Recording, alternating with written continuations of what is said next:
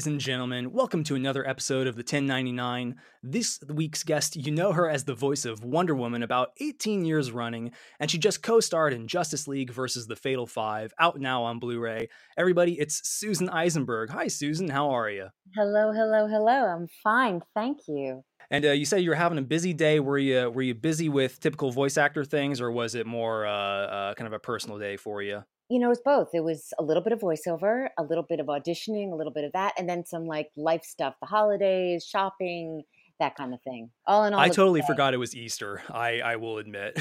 and Passover. And Passover. Yeah, it's a big holiday weekend for people who celebrate.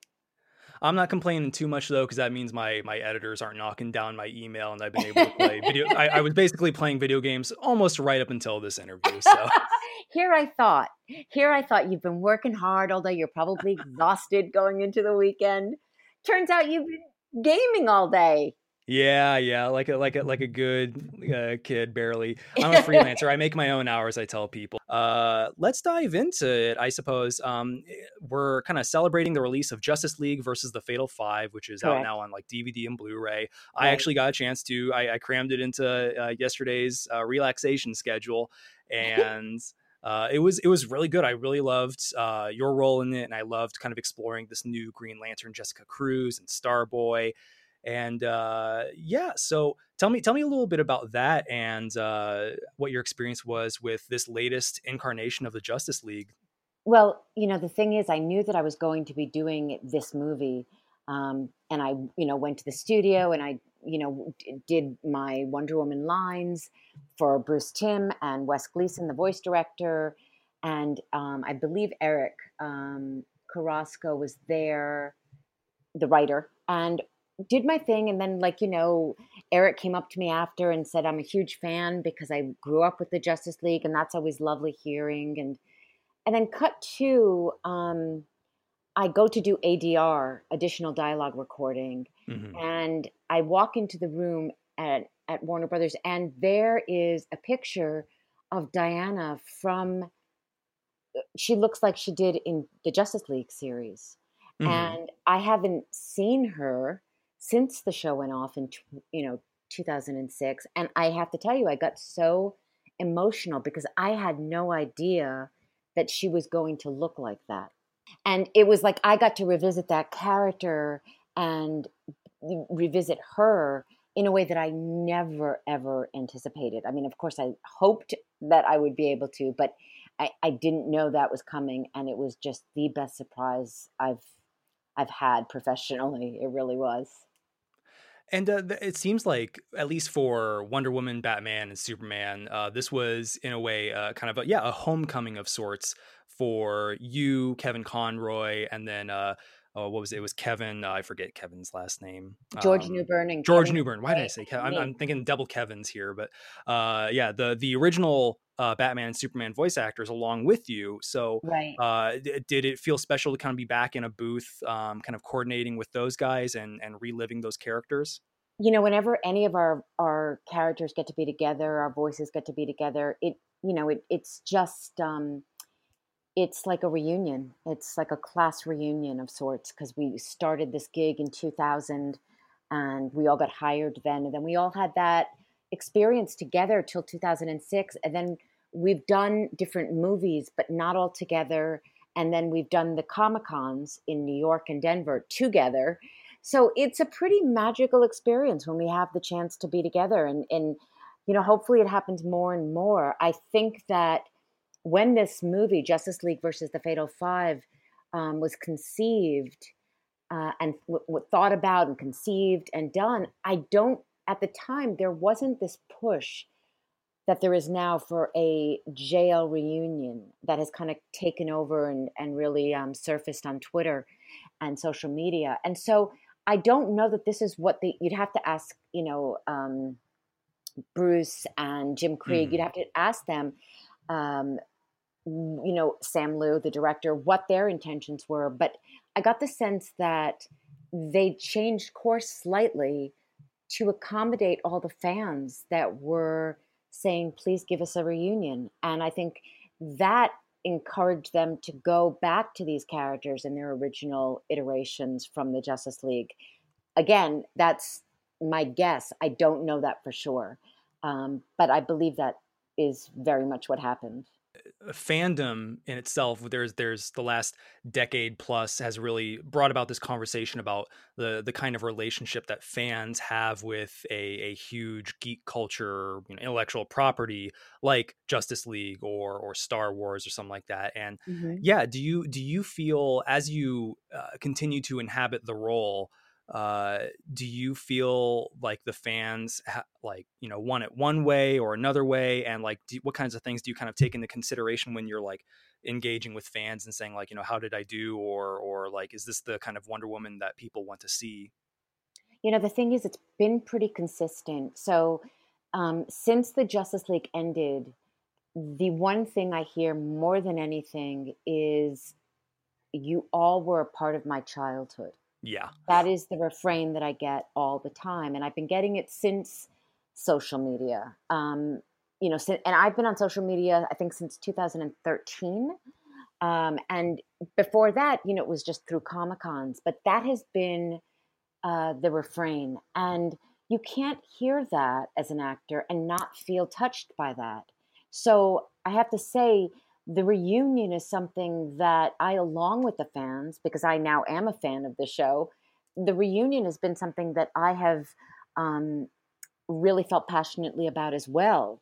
Because when you when you're given that gift of mattering to people, as we have um, as a show, you want to honor that, and the best way to honor that, from in my mind, is to revisit that. And I, and it's not to say like we're going to do another series or a bunch of new episodes. But to me, they already have Warner Brothers already has this straight to DVD um, production already set up. Mm-hmm. So to me, it was always an obvious fix. Like you just put put us in there, um, do a movie with us. So I'm really hopeful. Bruce Timm at WonderCon said that if Justice League versus the Fatal Five does well, then there's a very very good chance that he'll continue um, from the Justice League Unlimited series and do a movie with all seven of us, which you know I I, I can't tell you how um, extraordinary that would that would feel. Oh yeah. And tell me, tell me a little bit more about like working with Bruce Timm. He's sort of been one of the the primary like shepherds of the series since the beginning, back in like 2001 and it's yeah like you said it's clear he's really interested he wants to make a lot more justice league stuff uh, it must feel like you know uh, familiar comfortable uh, but meaningful territory for him. Um, do you think do you think there's a like storytelling or direction related reason to why the original Justice League cartoon uh, ha- has had the impact and staying power it has for the last 18 years? You know, I don't know that I'm really in a position to answer that, but I can tell you what the fans have told me. Sure. And, you know, they're, because I'm not, I didn't grow up with cartoons or comics. So it you know, it's not like I have any authority when it comes to um, this universe, but I do listen to the fans, and and the fans and I are are constantly talking about it, and I'm I'm amazed at um, the storytelling from the show, the writing on the show, the direction on the show. I think it was this perfect amalgamation of gifted writers and gifted directors and a showrunner in Bruce Timm that cared deeply about this these characters and these stories. And then you throw together seven people and of course with unlimited a lot more than that um, and something just happened that that felt very special and um, and you were we're, we're all very aware of that to this day that we are part of something that was a gift um, and so, like all the writers, they really deserve so much of the credit because they told these stories that resonated with the fans. Mm. And of mm-hmm. course, you know, thank, thankfully they enjoyed the voices that gave that you know brought life to those stories but it all started i believe with the story and and then you have brilliant directors like dan riba and you know joaquim um, um, I'm blanking on his name, but I'll get it to you later. Yeah. And you know, just like really DeSantos, Joaquim Dos Santos, and you get these extraordinary, talented people all t- working on something that they believe in. You know, these guys that worked on the show, they were fans of the genre. It wasn't like they came in from other places and didn't like didn't know DC and didn't know these these characters. Uh, they are very very knowledgeable. Dwayne McDuffie, uh, one of our writers. I mean, there's no one who knew more about this world than Dwayne. Um, Rich Fogel, Stan Berkowitz. They wrote some of the best episodes in of this genre ever. Mm-hmm. And so the fact that the fans um, appreciated it then and still appreciate it, still talk to me about certain episodes. You know, it's it's it's very very humbling and um, you know and and thrilling. It really is. And you know, I, am curious too. Uh, on this podcast, I love to to learn about the backgrounds of the people I interview, and I'm really curious, like where this whole journey uh, started off for you uh, prior to the start of Justice League. And as far as my reach, my research shows me, uh, one or two of your first like roles were actually in video games, Brute Force and Jak Two, which is a personal favorite of mine. Uh, I, I, physically cannot tell you how many times I probably played the Jak and Daxter series over, and you were that's such um, a cool. That was so cool to hear that because when I would go to Comic Cons, people would be like, "You're you were Ashelin," yeah, and I'm like, what? Dude how do you even know that? And and so then i would get i the last couple of cons that i've done i have pictures of ashelin because i really I, fans were recognizing that and loved the game and it was a great game so I love to hear that you knew that game. That's so cool. Oh, absolutely. Yeah. Uh, one of my all time, that's, that's one of my like stuck on a desert island games, I think, but really? Okay. Well, that's nice. So, uh, what did, what did you do before you dove into voice acting? Um, have you, have you like, I assume you probably live in the LA area right now, right? I do. Yeah. Um, I, I moved here right out of college and I oh was, my. The, I was on the East Coast up until that point, And um, I had, an opportunity to stay on the East Coast and stay with a job that I had begun, or I could move out here and try my luck at acting, which was what I had studied and along with um, film. Mm-hmm. So, you know, it's just like one of those things where you're 20 years old and it's just like you're talking to your mom and she's like, yeah, you should go because yeah. you don't want to be, you don't want to be 55 and saying, God, I wish I shoulda, coulda, woulda. And she didn't want me to go, of course, but she knew that it was something I had to do. Um, and so when I came out here, it was really to pursue an acting career. And of course, along the way, I worked as an assistant to everybody, to writers, directors, um, casting agents, managers. And when I would be working with these jobs, I, I was lucky enough to have bosses who knew that I was pursuing this and would give me a break and the first one was Lamont Johnson, who put me. I was he was a director, and he put me in his movie on camera, and I thought, oh my god, this is the worst. this is like the worst. It was so nerve wracking and like oh my god I, I, even get nervous thinking about it right now because i worked with him and i knew the entire crew and then of course the day i filmed everyone you know just like knows me and is staring at me as I'm like having to read all these lines with Shelley Long in this movie. Anyway, I eh, make a long story endless. I I I just said, you know what, it, on camera is not for me. I'm going to pursue voiceover and do that as an actor. And I took some classes at UCLA, and I was very fortunate to get an agent and a um, and some work came. But even again, even when before I could do it full time, when I was working just to make a living um, with some some assistant work, the showrunners would put me. John Romano put me in class of '96, and you know, so many people were kind um, about just letting me, you know, do something like that, and it was it was really something. I got to tell you. Creative fields, if you are lucky enough or privileged enough, it seems like if you can luck into someone who cares about you or like wants to give you a leg up that's that's one of the biggest blessings you can ever have and i i've certainly had my my fair share in the like games and geek culture media uh, kind of realm but first off you had a great mom it sounded like. I did i i really did my mom passed away a couple of months ago and you know so much of what um, i can you know with justice league versus the fatal five coming out it's it's so bittersweet because she and I had a long conversation. She would never she couldn't quite understand like what the straight to vi- DVD and straight to video and all of that. And so her biggest concern always was, well, how will I see how will daddy and I see it? Aww. And you know, and so I got the DVDs yesterday, and I, you know, it's bittersweet because I would have loved to have, you know, sent it to her and my dad. Um, but she knew about the project. She knew about, you know, certainly some of my successes, and she was always support my biggest, biggest fan. So, um, yeah, yeah, she was amazing. I'm always, I'm always kind of fascinated too by like what our our elders um like i'm 26 and my parents had me like fairly late in life so they're around uh like 60 and 65 and mm-hmm. so mm-hmm. i'm always really fascinated to i'll show them a game or or some sort of geek culture movie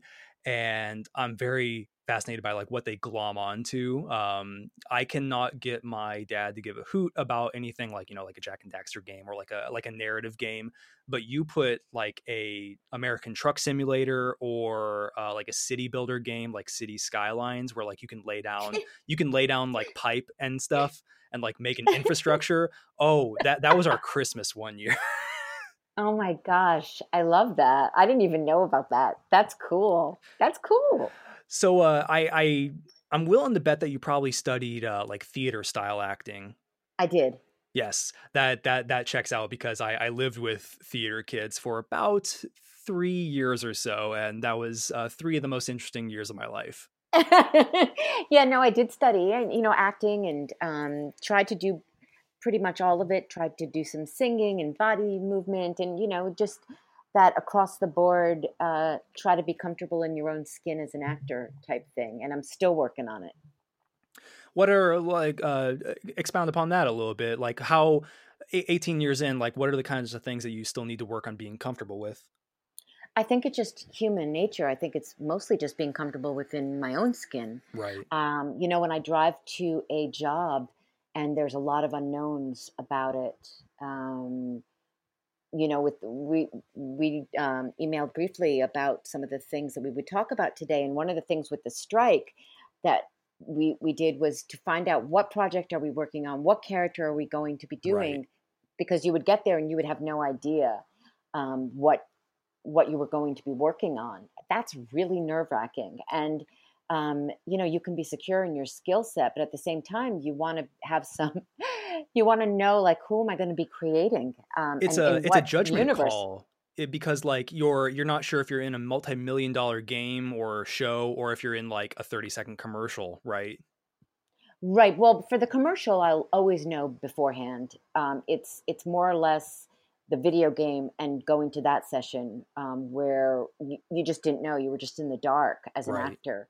Um, about what you were playing, what the game was. Are you going to be recurring? What, you know, now they're, because of the strike, I think people are, there's a lot more, um, um, trans, you know, transparency. Mm-hmm. But um, I think that it's just, it's more about the work, the skill set I feel is there ish, but it's, it's more about just trusting that and feeling comfortable and, trying to take chances. Um, my career has is is a little unusual because I have not made a living doing a bunch of different voices. Mm-hmm. Most of my career, eh, you know, has been spent in commercial voice acting or promo.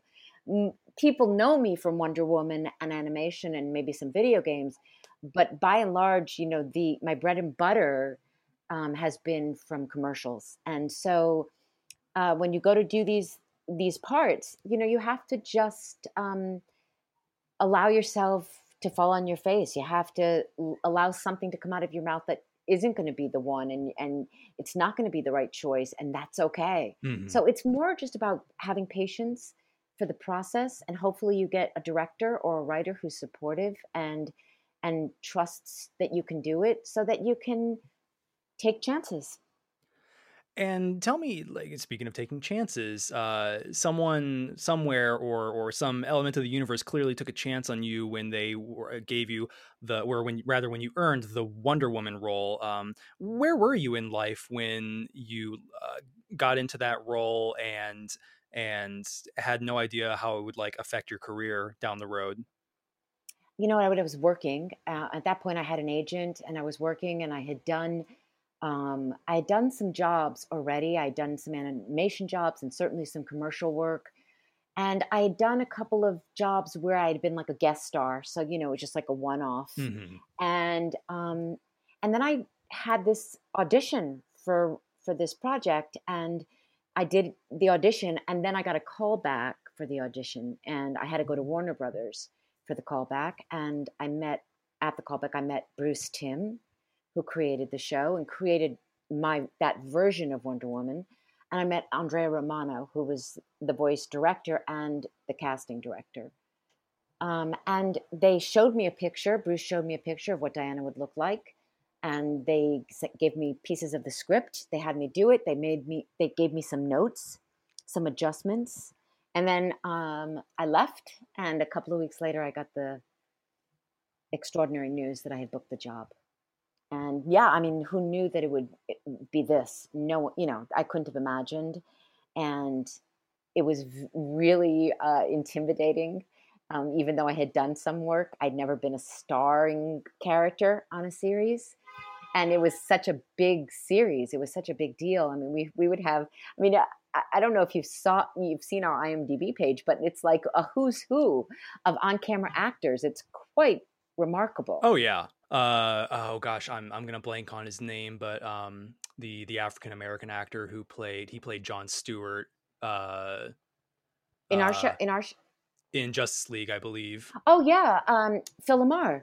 Phil LaMarr, there you go. Yes. Uh, I I've I've followed him as long as I've followed any other voice actor, and uh, uh, it, it's fascinating. I, I did I did of course you know doing my research. I looked back on that IMDb. I'm just like, my god this guy oh my god this person this person this person oh my and that's just the i mean our our main cast is was so wonderful but then we when you extended it to unlimited i mean it was just you know it was crazy. There'd be like 16 people in the room. We'd all be recording together and you'd look over and you know there was alfred molina there's efrem zimbalist jr there's you know there, there's dana delany oh you know i mean it just it, it was there ed asner so yeah it was it was very i mean you know you never know. You part of the part of being an actor is auditioning. So that's your job every day. If you're lucky you audition for something. And sometimes you know they're going it's going to be special and and you want it pretty much all the time you want the job. Um, i knew i wanted this. My agent when i went for the callback my agent said okay just go get it. Just go get it. And i said i'll do my best. And um, luckily, luckily, luckily, there was something in my voice that resonated for Bruce and for Andrea um, because I know there was, you know, they had the cream of the crop to choose from, and I just feel so lucky that I got it. And you know, I, I don't think it's blowing smoke up yet to to say uh, that you played arguably the largest role in keeping the the spirit and and identity of a character like Wonder Woman uh, alive and prominent until, of course, we we got the Gal Gadot live action version, and she's had her chance uh, two or three times now to kind of define what that role means uh, for her and for others in a in a live action context. Um, I, I, am always curious to learn when characters kind of in multiple uh, actors inherit the the same uh, role you know what are the things do you think that there's anything that kind of sets apart your version of wonder woman with uh, someone like gal gadot's? And are there things that like are just so obvious that um that uh they they they are similar in ways?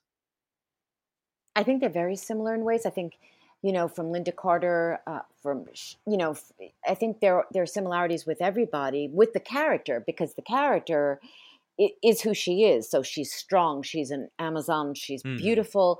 Um, you know, she you know comes from Themyscira and goes to a man's world. I mean, so that that is just um, consistent through all these iterations of her, whether it's on camera, on screen. Um, and so you're not going to deviate too much, except when you you know do injustice.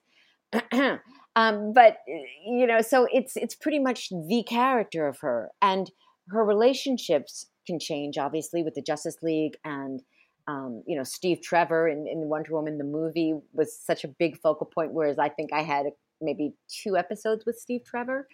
Um, so it depends on the storytelling, but I think the character there there's cer- certainly there are links, um, common links for all of us voicing or playing her because we're all inhabiting her, and you know she is the constant for all of us and we're in like this uh this i i, do, I wouldn't say renaissance that's not the right word but we're in this like surge of uh, women taking on leading heroic roles in animation and film uh, more much more prominently now uh, Rey in Star Wars, mm-hmm. Shuri and Okoye in Black Panther, Captain Marvel.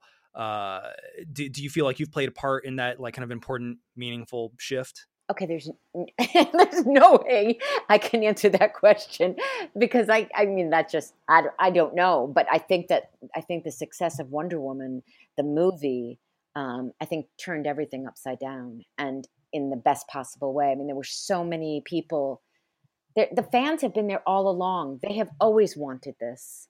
And and what, what's so there just wasn't a belief system that there was an audience mm-hmm. out there and then, of course, when Patty Jenkins and Gal got together and created this masterpiece, and it was so successful and it resonated with the fans and it, and it did very well. Then, of course, it becomes like, okay, so now we can do more of this. Um, it, I think that movie and its success ha- did more for the female driven superhero or just female driven movie than anything um, and I think that, you know, I just, I'm just riding those coattails. I mean, it's just, I think there's been a resurgence of Wonder Woman uh, mm-hmm. passions. So, you know, I think whether it's live action or animation, um, there has been such a revival of the character. And so for that, I'm so grateful. But I, I, I don't think that anything I did created that. I think that was all the Wonder Woman movie and, the, and, and how well it did. And, and it's so gratifying because Patty, Jenkins knows this character so intimately. She's a fan of the character. She respects the character and her history. And you you see that in the movie. That came through.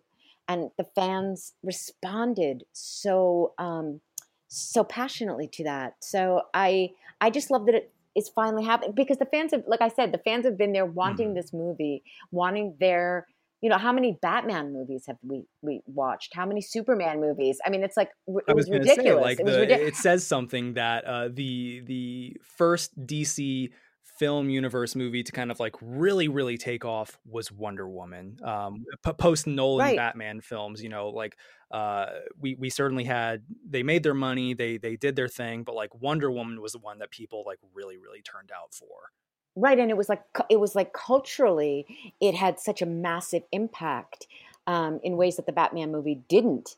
And again like how many men played that part? And and by the way we're allowed to fail in that part and then the franchise would just keep going. Mm-hmm. and i just feel like there wasn't you know we didn't give the same um, opportunity to to the you know to wonder woman to have different people play her and okay so it wasn't great but you know um, but let's keep doing it. Let's keep going with a different story or a different actress or you know whatever. And i think now you know we're we're going to have a sequel and there are other wonder woman projects on the table being discussed as as we as you and i do this. And so it's just it's it's really really gratifying to see her get her day because as part as far as the Trinity goes, you know, she's really um, it has not been fair, um, and so I'm I'm I'm just so overjoyed that she's having her moment in the sun.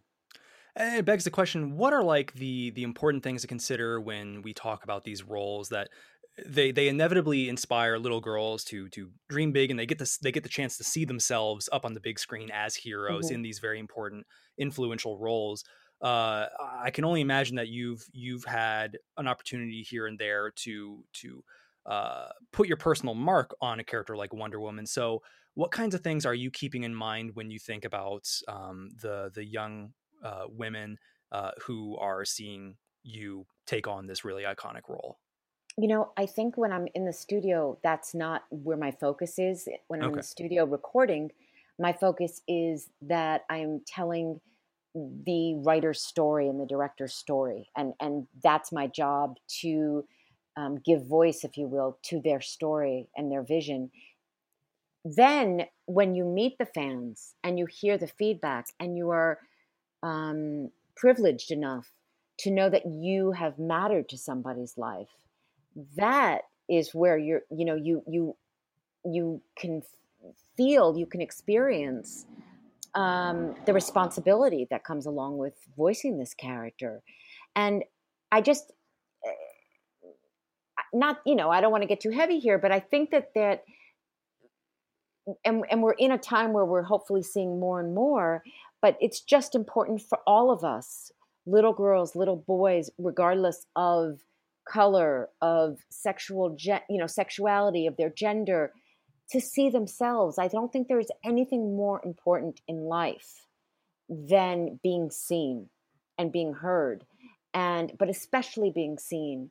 And I think that when girls are looking up to that screen or boys, little boys are looking up to that screen and through this woman's actions are feeling their own sense of mm-hmm. potential mm-hmm. and power um, that is you know that is just that's the work i think you know that's the gift that we we can give and i think it's you know i won't say it's an obligation but it it's a privilege and it's an honor to be able to do that and i it's not just children it's it's grown women who have shared with me their stories and grown men who have shared their stories and where they've gotten strength from wonder woman and from diana um, so again when when when you see somebody and and a part of you says my god that's me or that could be me that's um that's powerful stuff.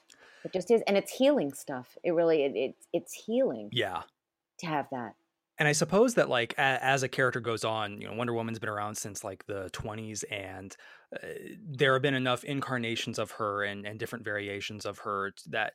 Uh, and even even in your own uh, uh, pedigree, 18 years, there have been so many stories that Wonder Woman has, has adventures that she's gone on that like inevitably someone can find something that they can identify with.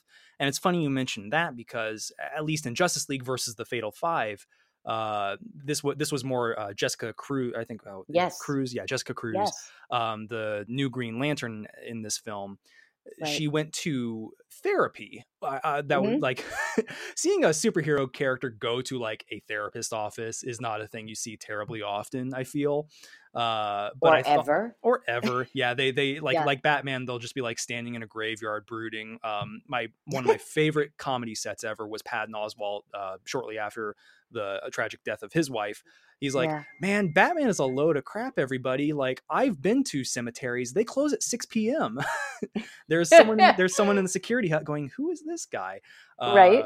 Uh, standing out there in the dark and the rain. But um, but yeah, seeing seeing a character like Cruz uh, go to therapy and she struggles with it clearly. And by the end of the movie, she has her her hero's journey.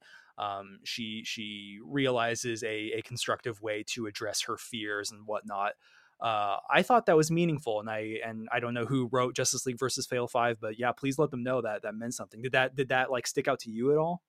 Uh, the writer, it was written by Eric Carrasco and um, Jim Krieg, and um, Alan Burnett worked on it as well, and um, it's it, it blew me away.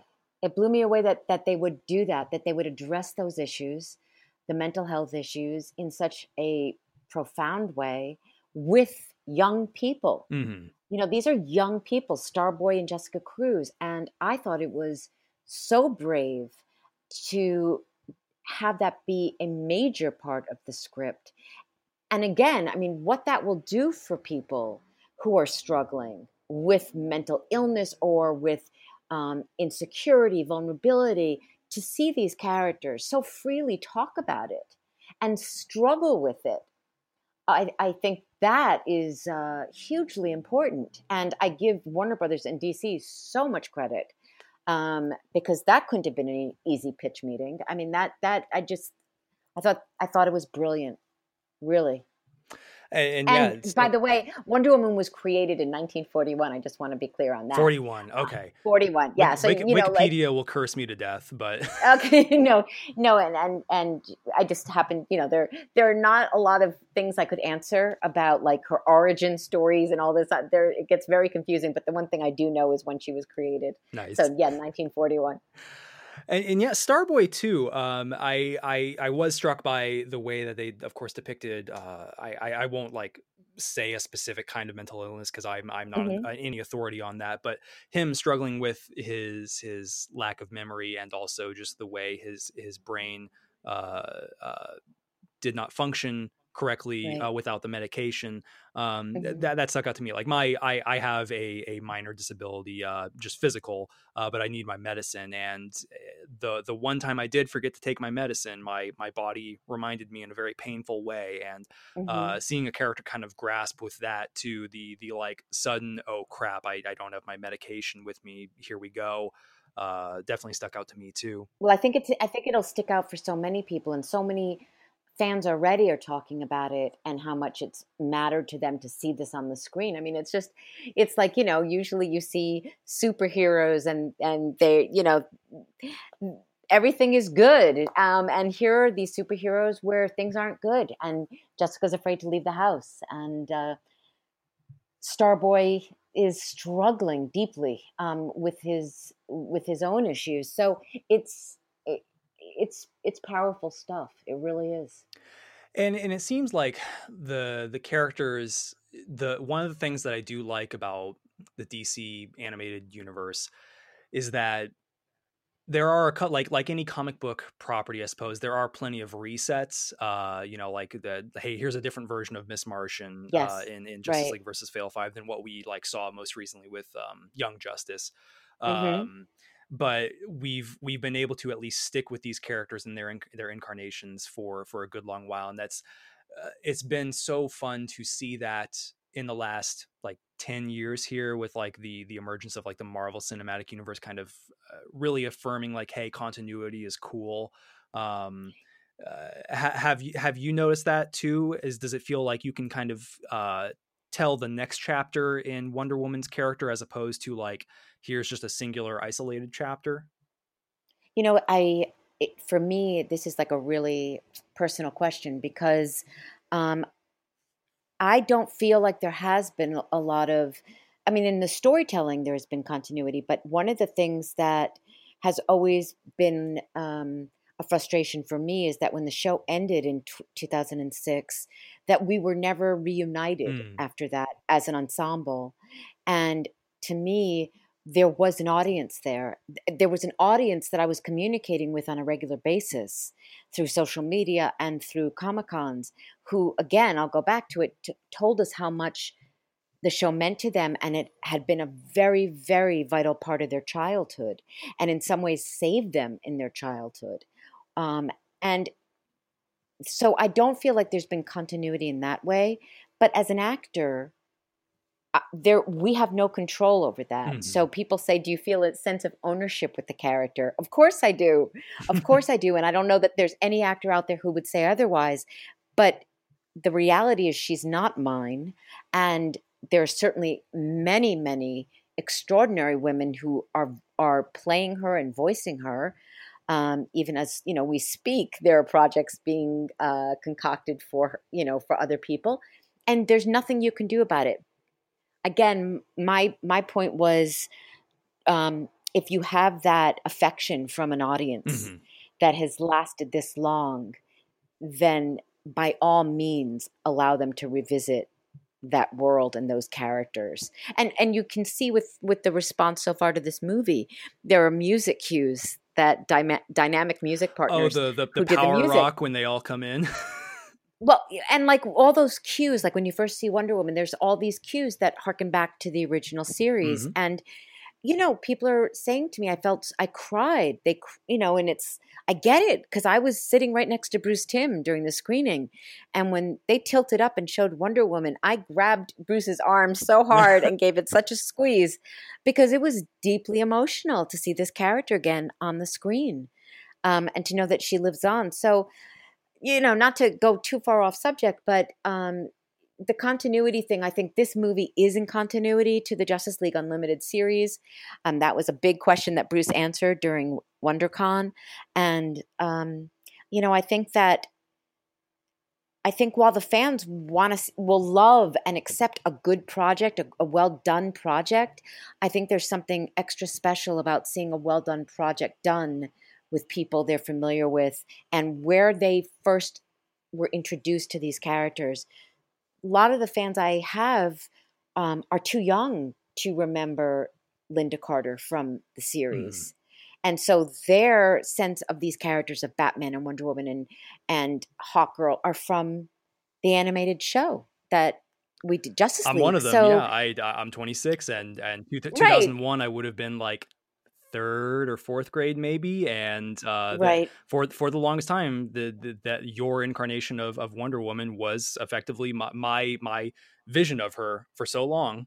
Well and and again so i think that that's because you're so much of our demographic so you know i wanted there's a i want to respect that and um you know there there's uh there's finally hope that that there will there will be a reunion so i'm i'm over the moon well, I, I'm over the moon for you, and I and I really hope that we get a lot more of uh, of Susan Eisenberg, you know, inhabiting that role because I feel like it's it's just as important as something live action like Gal Gadot. But um, we you mentioned like some creative frustrations, and uh, we we while we were emailing back and forth, we did establish that like yeah, you were part of the um, the SAG-AFTRA strike uh, yeah. uh, a couple years back now, and uh, first tell me i suppose like what your experience was with that for for people who don't know of course that was the uh, Screen Actors Guild, um, uh, the strike.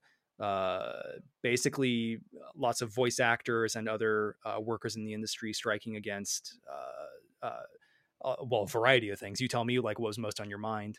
Well, a lot. It was an inter, it was for interactive, so it was about the gaming industry, and mm-hmm. um, and it was really just a, a, it was at the end of the day, it was fairly basic. It was about actors being protected so that they wouldn't have to do um, rigorous sessions uh, for like any repeated length of time because people were asked to do sessions that you know you you know video games you have to scream a lot you have to yell a lot you're a dragon you're you know um you you know you're a witch and you're dying again and again and again and those death rattle screams which I've done a, a many in my career, you know, they they they take a toll on your voice.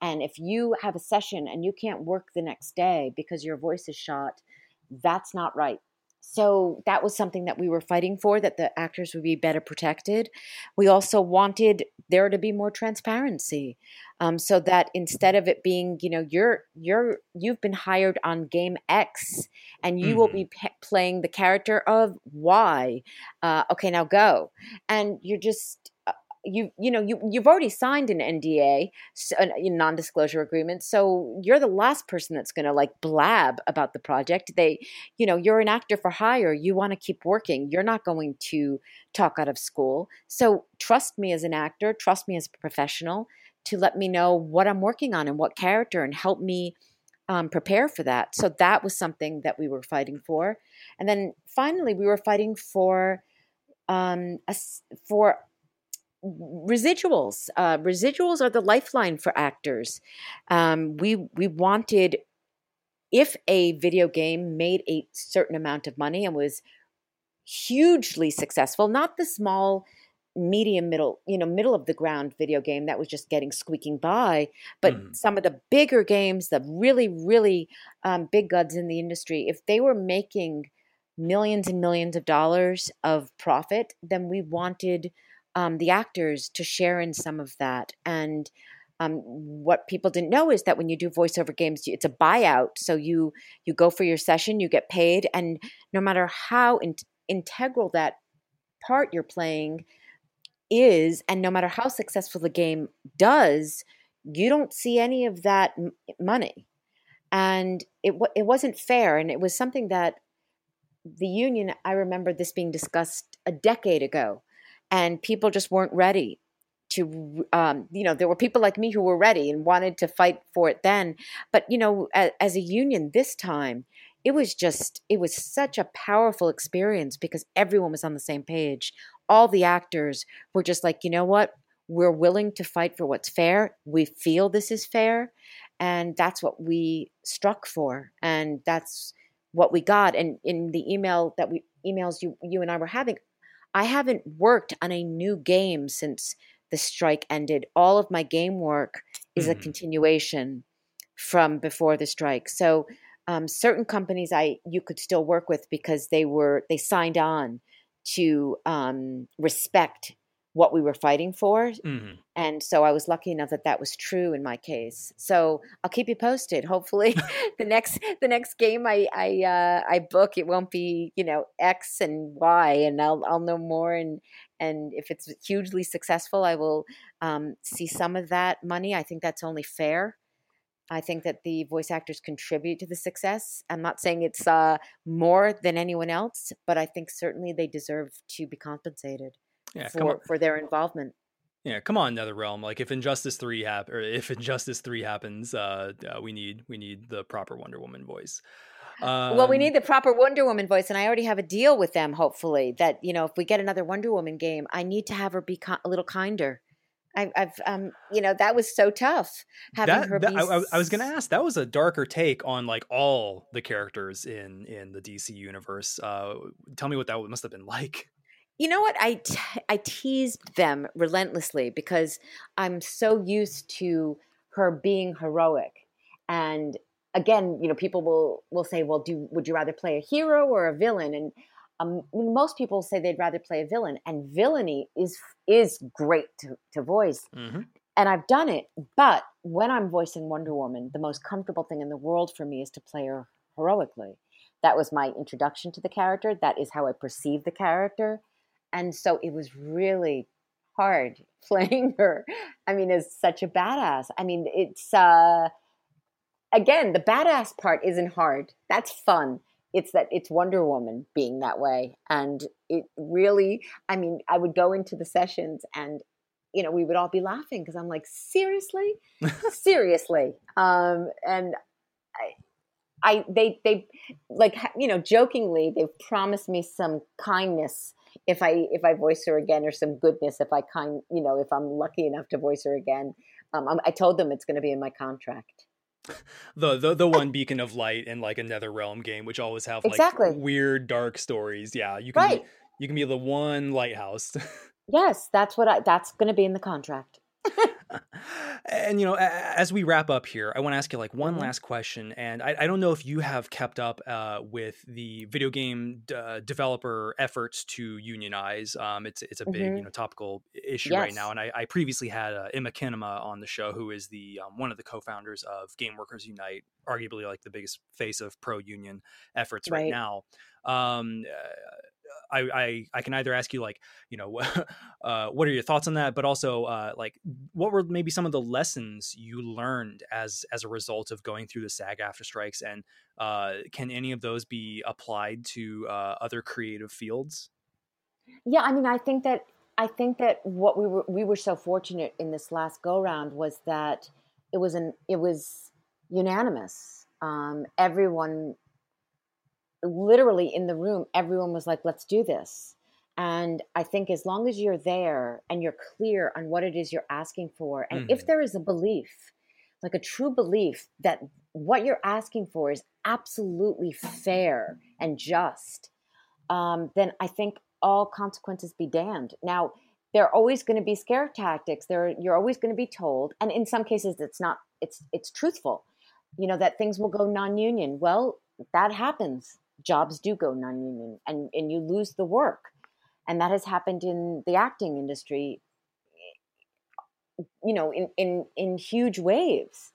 Um, but I think I was just brought up again. My mother and father. I was always brought up that you have to fight the good fight. And if you feel like you're not being treated fairly or your work is not being compensated fairly, then I think you have to be willing um, to lose in the short term to gain in the long term. And, you know, a, as a union member, we are supporting, you know, the, the developers and we we believe in what they're doing and you know when we were on our strike people would be like well you don't you know you go in and you record but like developers work for years on these games and it's like absolutely and let them Mhm. fight for what is right because they do work for years on those games and they should be compensated accordingly or whatever their fight is they should absolutely be unionized in my opinion that may not be realistic in terms of the climate today um, you know, if you spoke to somebody from a gaming company, they may be like, "That's ridiculous."